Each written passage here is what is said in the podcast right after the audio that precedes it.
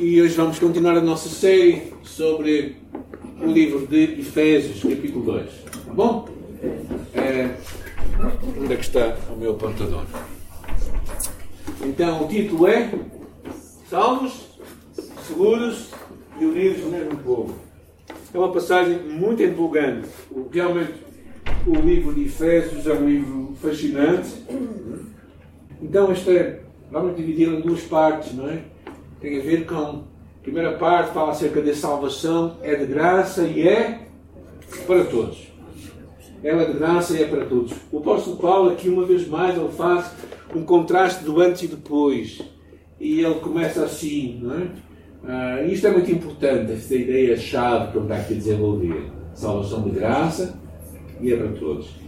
Ele diz assim: Ele vos deu vida, estando vós mortos nas vossas transgressões e pecados, nos quais andastes no passado, no caminho deste mundo, segundo o príncipe do poderio do mal, do ar do espírito que agora age nos filhos da desobediência.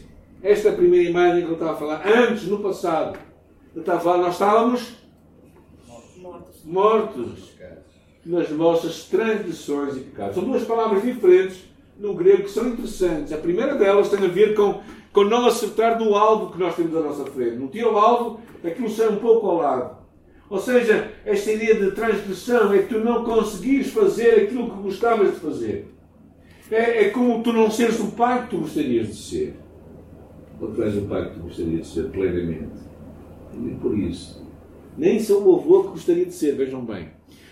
Mas a ideia é, é tu falhares o alvo. E a outra imagem, a outra imagem que está a falar aí, com outra palavra, é aquela ideia de nós fracassarmos, de nós, de nós escorregarmos e cairmos.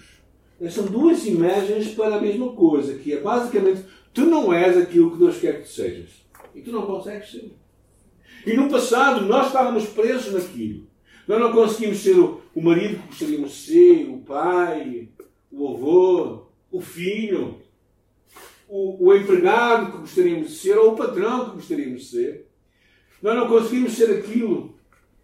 E, e nós estávamos presos àquela ideia. É? A grande ideia é esta ideia do fracasso, que no passado nós não conseguíamos viver aquilo que Deus tinha para nós. E nós também, diz aqui, andávamos no caminho.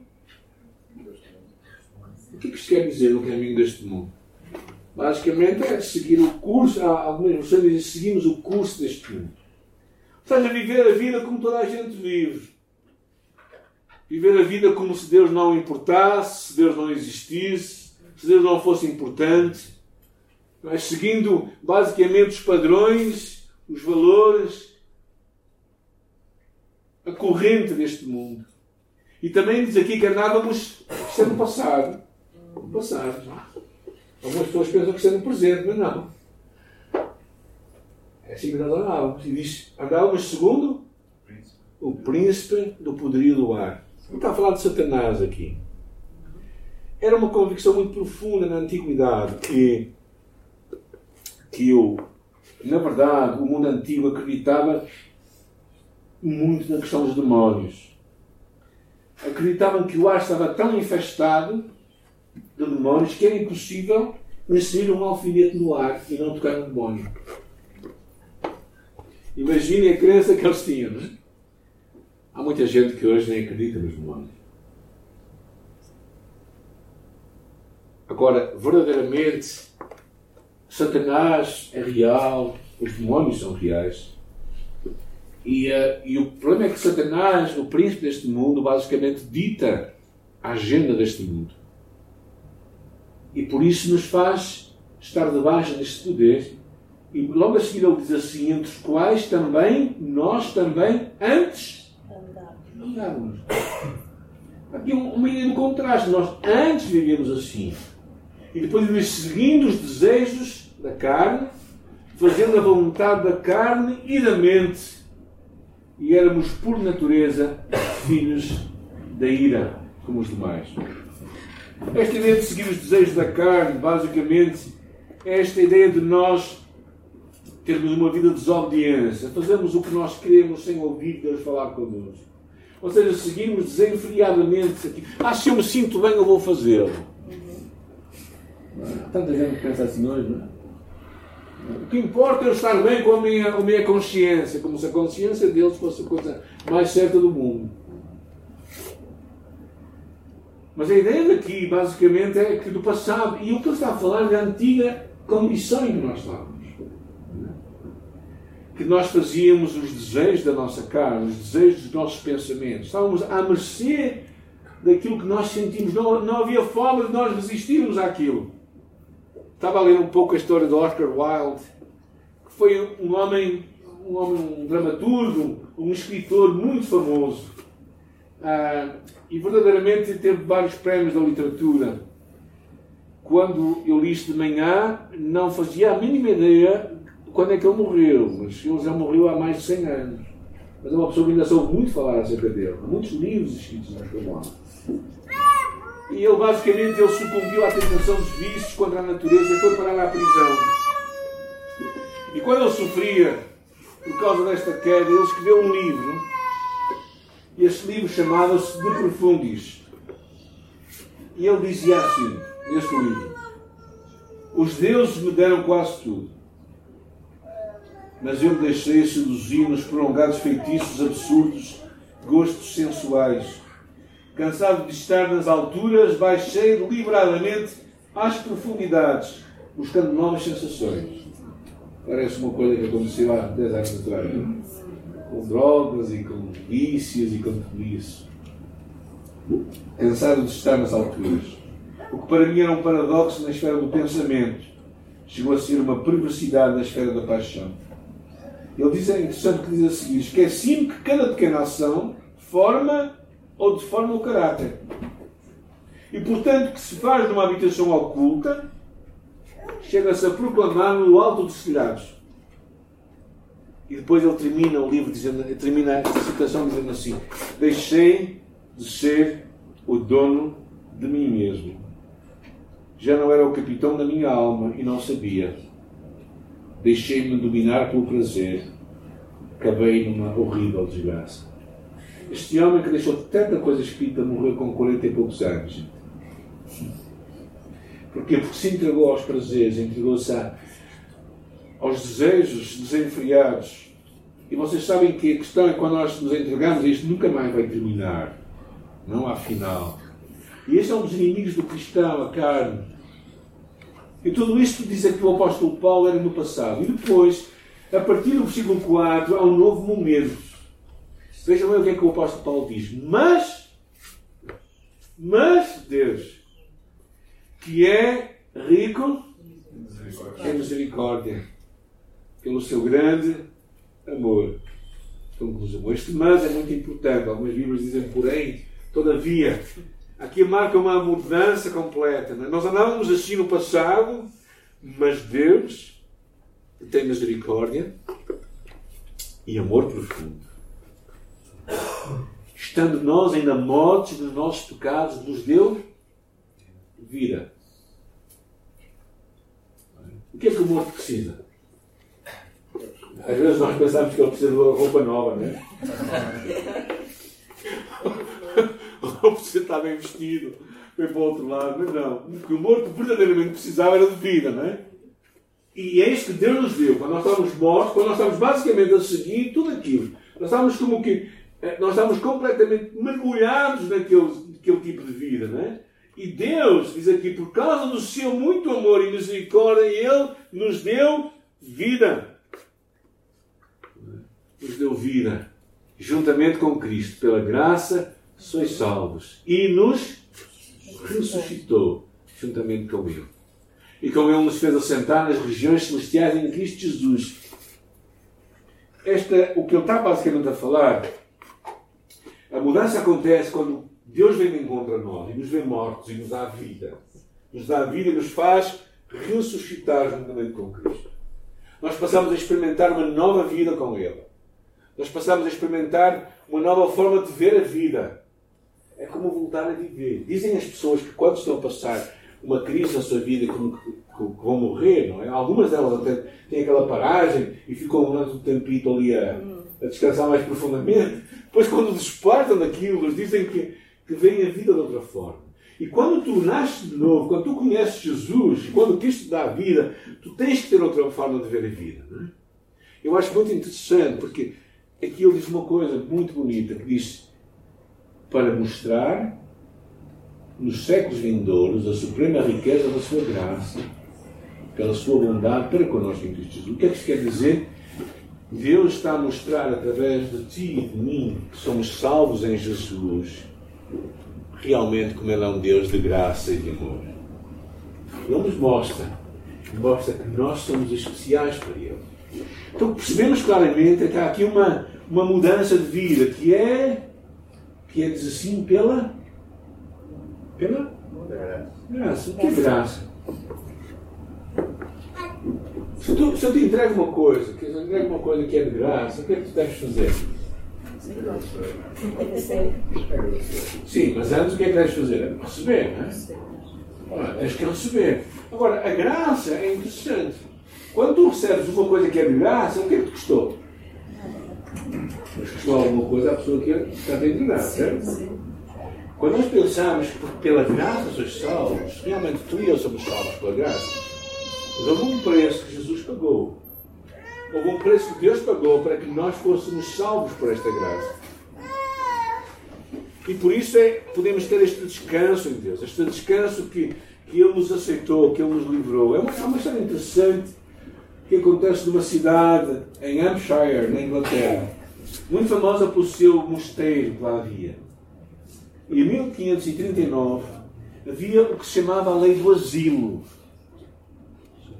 Naquele lugar, ladrões, assassinos, ou qualquer pessoa fugitiva da justiça podia se refugiar e salvar a sua vida. Ninguém podia prendê-los ali. O delegado da polícia podia golpear os portões, os cavaleiros podiam galopar à volta dos seus muros quanto tempo eles quisessem, mas a raposa tinha-se evadido para uma terra santa estava salva como nunca tiveste cometido pecado. A graça de Deus é assim. É um asilo para aqueles que se refugiam ali. A graça de Deus é um lugar onde tu e eu podemos estar protegidos por Deus. Onde ninguém pode verdadeiramente nos perturbar. Quando nós pensamos nisso, quando ele diz, porque pela graça sois salvos por meio da fé, isto não vem de vós, é um dom de Deus. Não vem das obras para que ninguém se glorie, pois fomos feitos por Ele em Cristo Jesus para as boas obras. Agora, quando nós pensamos nisto, a salvação pela graça, pensa é pela graça, então eu posso viver como eu quero. Mas a mudança que Deus faz em nós é uma mudança de vida. Quando tu conheces Jesus, é? a coisa também muda em nós. Muda em nós porque, porque nós passamos a ter um novo estatuto. Por um lado, entramos num novo Estado, mas por outro lado também temos uma nova responsabilidade. E é assim que a graça funciona. A graça nos acolhe na família de Deus e nos protege para Deus, mas nos dá uma nova vida, uma nova oportunidade. E por isso nós podemos viver como filhos de Deus. Como nós falamos aqui há umas semanas atrás, inspirando. Inspirando o quê? a palavra, respirando, que significa falando com Deus, respirando e respirando, que significa viver uma vida de obediência. E tudo isto acontece por causa de Jesus. É muito interessante esta primeira ideia, que a salvação é de graça e é para todos. Mas depois o apóstolo Paulo, é interessante, ele sai e deixa de falar mais no singular e começa a falar como que no plural. Vamos ver o que é que ele diz. Não é? Este é o grande conceito, que somos um novo e um só povo. Ele diz assim, portanto, lembrai-vos, ele volta outra vez, que no passado, volta outra vez ao passado e ao presente, no passado, vós gentios por natureza, chamados incircuncisão para aqueles que eram circuncisão, feita pela mão dos homens, Estavas naquele tempo sem Cristo. Sem Cristo. Mas Cristo não estava lá. Nós vivemos sem Cristo. Depois diz separados da comunidade de Israel, ou seja, vivendo longe de um povo que amava a Deus, estranho às alianças da promessa e sem esperança e sem Deus no mundo. Ou seja, é muito interessante que percebemos claramente aqui é que antes nós estávamos sem Cristo. Vem uma série de coisas. Nós éramos como pessoas que, que vivíamos sem Ele. Estávamos longe de tudo que Ele tinha para nós. Era como se tu soubesses do outro lado, não é? Do outro lado da casa. Não? Quando tu às vezes, eu lembro quando às vezes passo por um inverno rigoroso, quando ando a passear na rua, e consigo ver às vezes dentro de algumas casas lareiras acesas, o aquecimento, eu penso assim para mim, como eu gostaria de estar lá dentro. O povo que não conhecia Deus olhava para o povo de Israel antes de Deus e pensava o mesmo. Como eu gostaria de estar lá dentro. O que é que Cristo fez? Cristo nos trouxe para dentro. Isto é muito interessante. E ele fala muitas coisas interessantes, porque ele aqui, ele depois, ele e ele diz assim: Estáveis naquele tempo sem Cristo, separados da comunidade de Israel estranho, às alianças da promessa, sem esperança e sem Deus no mundo. Agora, isto era no passado. E depois ele, ele tra traz outra vez a mesma coisa que ele trouxe no versículo 4. Ele diz: Mas agora, mas agora, em Cristo. O que é que ele fala? Antes, vós que estavas longe, viestes para perto pelo sangue de Jesus. Guiamos os povos porque Ele é nossa paz. Guiamos os povos fez um. E derrubando a parede de separação, em seu corpo desfez a inimizade. Inimizade. Inimizade contra quem? Inimizade contra Deus. E isto é uma coisa que às vezes nós não falamos muito. Romanos diz: dos céus se manifesta a ira de Deus sobre toda a impiedade. Pelas quais coisas, diz Colossenses, vem a ira de Deus sobre os filhos da desobediência. A ira de Deus é o estado que Deus tem para aqueles que não são seus filhos. Numa cultura do século XXI, no qual se proclama tanto o amor de Deus e que, ideia que no final tudo vai acontecer bem. Ah, no final, Deus vai ter pena de toda a gente. E toda a gente vai ser salvo. Dizem alguns. É? é curioso a palavra lá, as palavras de Jesus Cristo no livro de João, capítulo 3, versículo 36. Ele diz: Aquele que crê no Filho tem a vida eterna, mas aquele que não crê no Filho não verá a vida, mas a ira de Deus permanece sobre ele a ira de Deus.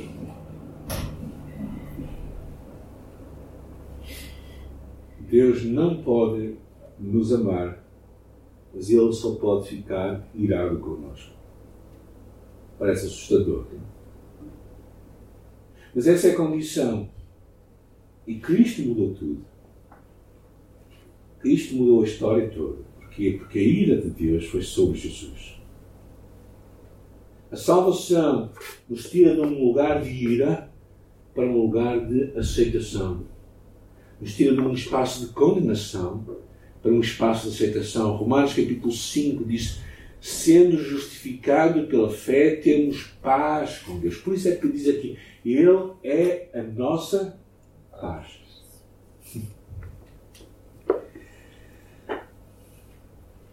Ou seja, Jesus é a nossa paz. Jesus é aquele que nos inclui numa relação de aceitação e de amor. Uma história de guerra impressionante que aconteceu na França. Ah, o sargento, o sargento francês, levou o corpo do seu camarada para enterrá-lo para enterrá num cemitério. E o sacerdote, ao vê-lo fazer aquilo, lhe perguntou se aquele homem que ele estava a querer enterrar se seria católico, se teria passado pelo rito católico do batismo para poder ser enterrado no cemitério da igreja. Que em Portugal, não sei, para os brasileiros sabem, mas que em Portugal havia cemitérios que eram pertença da igreja. E por isso só pessoas católicas ou pessoas chamadas cristãs podiam ser enterradas naquele lugar. E aquele sargento disse: Bem, eu creio que ele não era católico. Um sacerdote disse que, lamentavelmente, porque ele não era católico, não podia ser agora altura batizado, porque estava morto, não é? Então teria que ser enterrado fora de, da fronteira do cemitério. Assim foi. Encostadinho lá, a dois metros daquele cemitério, foi feita uma, uma cova e, e o enterraram. No dia seguinte, voltaram para ver se como é que estava aquela fossa onde aquele homem tinha sido enterrado. E ao, ao procurarem por todo lugar, não encontravam. E acharam estranho. E foram ter com o padre, e o padre lhes disse bem durante a noite. Eu fiquei incomodado. E decidi fazer uma coisa. Decidi alargar a cerca.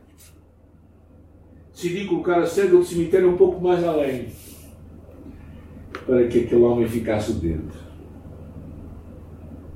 Isto é que o amor pode fazer. Os mandamentos levantam ao cerco, mas o amor e Jesus nos inclui e os remove. O amor de Cristo foi isto que ele fez. Ele, em vez de, de apontar o mal, trouxe a cura para a nossa vida. É muito interessante o que acontece aqui, porque ele traz a cura, então diz aqui: de ambos os povos fez um só. Um dos grandes pregadores da igreja primitiva chamava-se Crisóstomo. Não dei o nome aos vossos filhos se ainda tiverem, né? por favor. Mas Crisóstomo era um homem, um grande pregador. E ele eh, contava que, ele dizia assim: é, é como se, se alguém fundisse uma estátua de prata com uma estátua de bronze, uma estátua de bronze e desse uma estátua de ouro. Foi isso que Cristo fez. Deus pegou nos gentios e nos judeus e criou um novo povo, que é a igreja. Este é o mistério da, da fé. Este é verdadeiramente o que Jesus faz em nós. Ele reconcilia-nos ambos com Deus. E esta ideia de reconciliação é uma ideia de dois amigos que estavam como de costas voltadas e de repente Jesus o que ele faz ele põe os dois amigos a falar um com o outro e reconcilia-os de volta com ele. É isto que Cristo fez. É, o, o, o, texto é muito rico neste campo. E depois ele diz a seguir: é, e o que eu vejo melhor, porque é que eu escolhi esta, esta história, porque é que eu escolhi esta família dos Estados Unidos? Né? Porque o povo americano é um povo curioso é um povo que não é americano, verdadeiramente. Nos americanos tu encontras chineses, japoneses, encontras indianos, encontras latinos, encontras todo o tipo de culturas, pessoal da Europa do Norte, mas todos eles têm orgulho em ser americano. Uma das coisas curiosas, se forem aos Estados Unidos, é perceber o orgulho que eles têm. Não é? Então, vês uma pessoa preta, não é? Falar assim, eu sou americano. E vês uma completamente brancala a dizer, eu sou americano. E todos eles têm a bandeira. São um só povo. Porque perceberam que eles têm uma nova identidade. E quando tu e eu conhecemos Jesus, nós somos um só povo. É muito interessante, o apóstolo Paulo desenvolve muito esta ideia, não é? Ele diz pela cruz, versículo 16, não é? E para si mesmo criar dos dois um novo homem, fazendo assim a paz. E pela cruz reconciliar ambos com Deus em um só corpo, tendo destruído a inimizade. O que Cristo faz é que Ele destrói todas as barreiras que nos podem separar-nos E vindo ele, proclamou a paz para vós que estáveis longe. Quem são estes? Os gentios. E para os que estão perto, que eram os judeus. Pois por meio dele ambos temos acesso ao Pai. Então tu és amado do Pai. Quer dizer à pessoa que está ao lado, tu és amado do Pai? Agora imagina Deus, Deus hoje, saindo do céu, e grita contigo e te dar um abraço. Maluca. Isto é incrível. Jesus faz isso. A obra da salvação é muito mais que sermos salvos dos nossos pecados. É uma nova identidade, é uma nova família. E isto traz uma nova luz para a nossa vida. E eu não posso deixar de terminar, a não ser com este versículo 19. E assim? Não sois mais estrangeiros. Essa foi boa, Pelo contrário, sois cidadãos dos santos e membros da glória de Deus. É um bom versículo para terminar, não é? Particularmente com alguns imigrantes e, e alguns estrangeiros. E Deus está a dizer que não, vocês não são estrangeiros nem imigrantes. Vocês são da mesma, são cidadãos do mesmo lugar que todos nós somos. Vocês são membros da mesma família que todos nós somos. É incrível. Isto é o que Jesus faz. Isto é muito mais do que ser salvo, gente. Isto é, é, é termos uma nova família, temos uma nova. Isto deve nos dar uma nova perspectiva, não é? Quando nós saímos, não é? nós percebemos, não é? Principalmente para, para os nossos queridos brasileiros, não são mais estrangeiros, nem imigrantes. É o servo de Deus. Né? São cidadãos ao lado um Tuga. Somos membros da família de Deus. Bem, e depois temos mais uma mensagem para terminar o capítulo, e não vamos fazê-lo agora, porque ele depois diz que nós estamos a ser construídos como um edifício sobre Jesus Cristo. E tu e eu somos pedras vivas, dizia o apóstolo Pedro lá, lá em frente. Nós somos pedras vivas que estamos a ser construídos para a glória de Deus. Isto é o que Cristo faz, fez e faz em nós. E graças a Deus por isso. Mas tudo isso acontece por causa do grande amor de Deus. E tu e eu precisamos ter este encontro com Jesus, este encontro com este Deus que muda a nossa história, este encontro com este Jesus que morreu em nosso lugar. Precisamos ter este encontro. E quando temos este encontro, precisamos de assumir esta nova identidade. Não somente que eu sou salvo, mas que eu tenho uma nova família, eu tenho um novo povo. Por isso vamos cá deixar de chamar imigrantes aqui aos imigrantes. Né? Vamos deixar de chamá-los estrangeiros, porque afinal somos todos nós, somos cidadãos. O que é que quer dizer concidadãos? Somos cidadãos do mesmo povo. E somos membros da mesma família. Há uns irmãos um pouco mais coloridos do que eu, não são tão branquelas quanto eu. Graças a Deus por isso, não é? Nós estamos tão gratos, Jesus, nesta tarde, por a tua palavra, por causa daquilo que nós somos em Jesus, causa daquilo que Jesus conquistou para nós.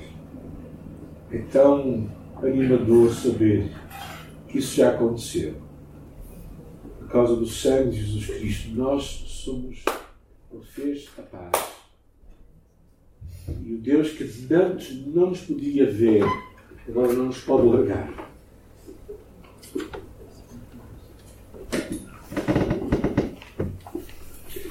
O Deus que não podia vir ao nosso encontro, hoje não nos pode abandonar.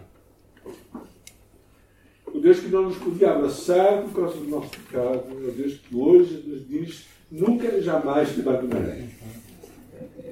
Nós estamos tão agradecidos por isso, Senhor, por essa obra, essa obra de Jesus, esse amor tão grande,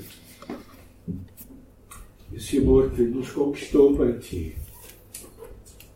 E nós agradecemos, Senhor, por sermos esta família de Deus, este novo povo, esta nova família, Senhor. Somos gratos por Jesus. E por cada um daqueles também trazes para termos comunhão uns com os outros, para sermos teu povo. Agradecemos por tudo isso em nome de Jesus. Amém.